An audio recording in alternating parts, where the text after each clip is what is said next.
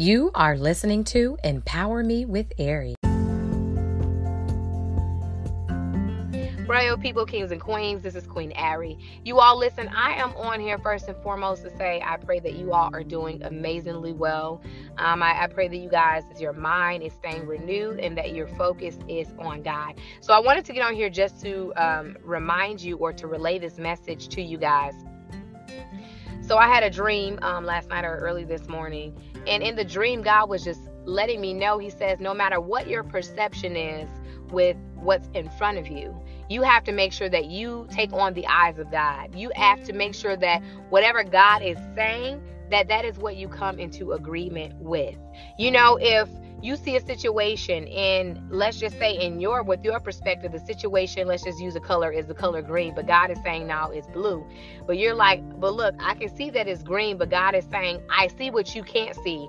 So you have to begin to trust in me. Trust in what i've already set for your life. Trust in the promises that i've given you. Trust in the process because no matter what you've seen you have to understand that i've seen the end to the beginning. That means that what you're currently going through at this particular moment I've seen that and I've still seen the victory at the end. You have to understand that true indeed, this is not the end, but this is the beginning of something so amazing and majestic.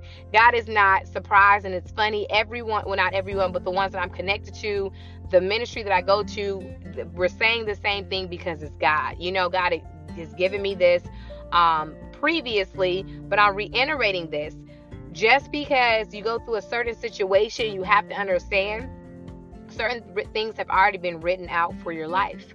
God is not surprised by what is going on right now. You have to learn how to tune your perception, change your vision, change what you're seeing, change what you're taking in. It's not saying that you're saying, "Oh, this isn't happening." You know, you're you're you're um you know, acting ignorant to what's going around. It's not saying that, but it's saying let God say be louder than what others say. And I did a video on that last week when God gave me that, but He gave me another dream and He began to show me that we have to literally begin to perceive or begin to say what God is saying only. Don't add to it, don't try to subtract from it.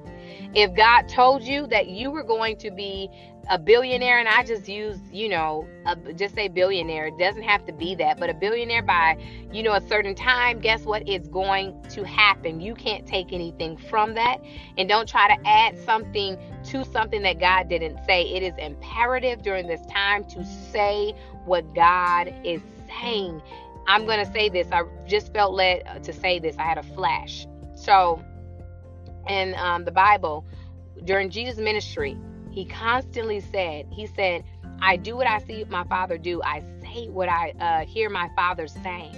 That is so imperative because as he did that, as he followed the instructions, that is when he seen the manifestation. That is when he seen the Father being glorified. That is when he seen what the people were asking for. Literally, they were receiving. We have to understand that our obedience is attached to the manifestation, regardless of how you want to put it, do it, slice it, whatever.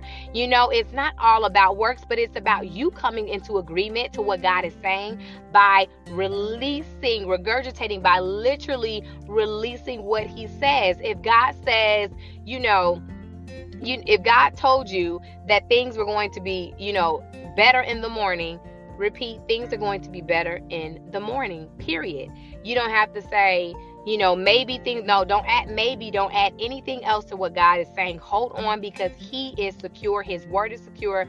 The Bible talks about His word is Him. He is His word, and there's no one higher that He has to swear to, you know, in regards or for His word to happen. He's he, in the Bible, He was saying He didn't have anyone to swear higher to.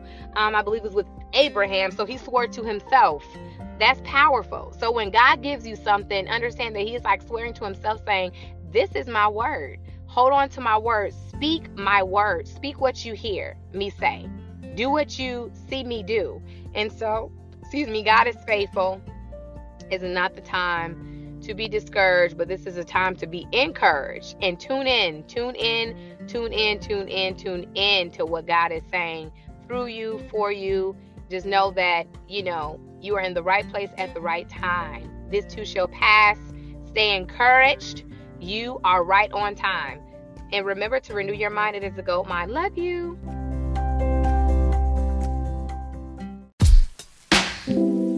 Empower Me with Ari.